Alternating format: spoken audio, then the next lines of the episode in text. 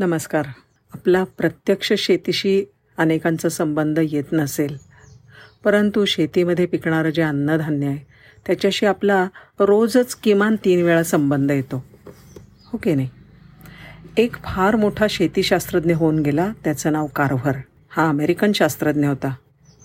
ह्या शास्त्रज्ञाविषयी वीणाताई गवाणकरांनी एक होता कारव्हर ह्या नावाचं पुस्तक लिहिलं.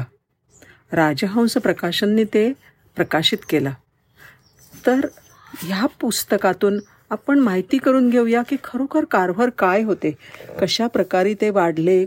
चला तर मग सुरुवात करूया. एक होता कारभार. अमेरिकेतल्या मिझुरी राज्यातल्या डायमंड ग्रो ह्या पाड्यावर मोझेस कारवर नावाचा एक जर्मन शेतकरी आपली पत्नी सुझन हिच्याबरोबर राहत होता. घरी एक मेरी नावाची गुलाम होती. निग्रो होती आणि तिने ती सातशे डॉलरला विकत घेतली होती.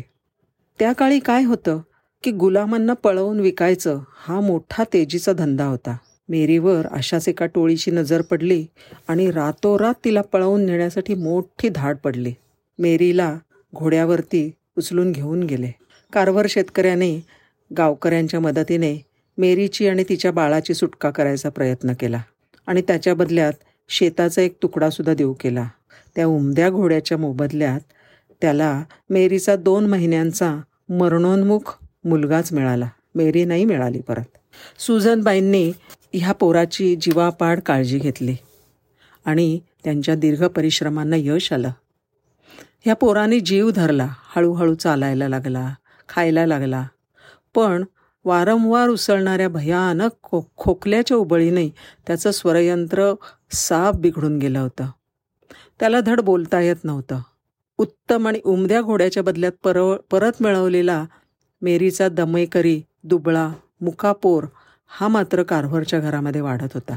हळूहळू अमेरिकेतली यादवी संपली आणि गुलामगिरी कायद्याने नष्ट झाली. डायमंड ग्रोवमध्ये आता हा मेरीचा जो मुलगा होता तो दहा वर्षाचा झाला होता आणि तो गुरांची आणि बागेची काळजी मनापासनं घेत होता.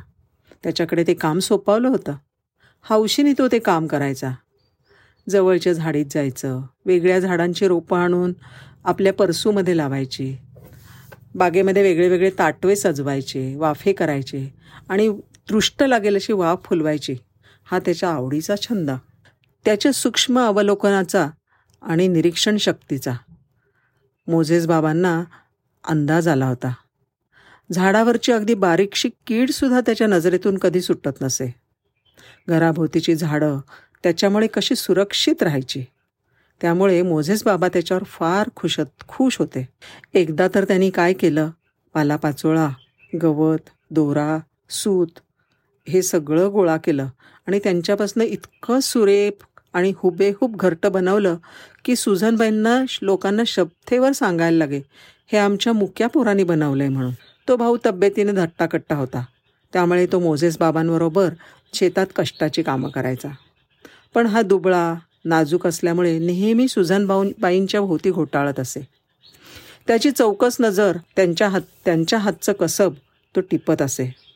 त्यांचं ते चुली लिंपणं लोकर पिंजणं कातडी कमावणं मेणबत्त्या बनवणं मसाले तयार करणं झालंच तर पाव बिस्किटं पुडिंग तयार करणं सुयांवर विणणं ह्या सगळ्या सगळ्या गोष्टी तो अगदी नीट निरखून बघत राही त्याची निरीक्षण शक्ती फार प्रचंड होती. कत नाही की अठराशे साठच्या पुढे पन्नास अठराशे साठच्या पुढचा हा काळ होता. सुजनबाई म्हणायच्या की हा कसल्याच कामाचा नाही. तब्येत नाही ना चांगली त्याची. निदान हे तरी त्याला शिकू दे. म्हणून त्या त्याला बारीक सारीक गोष्टी दाखवत असत.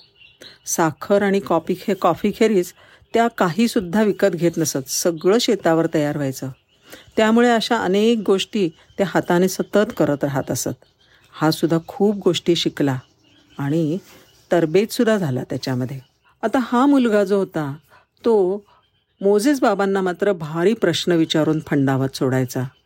मोझेस बाबा आपल्या पत्नीकडे म्हणायचे हा कसा ना मुलगा? कसं विचारतो? म्हणतो की गवत हिरवच का? टोळ उड्या कशामुळे मारू मारू शकतो? म्हणजे नागतोडा. सकाळची कोवरी कोवळी किरणं दुपारी कुठे जातात? आणि आकाशामध्ये इंद्रधनुष्य तयार व्हायला किती वर्ष लागतात? नेहमी नेहमी नाही दिसत ना? मग किती वर्ष लागतात?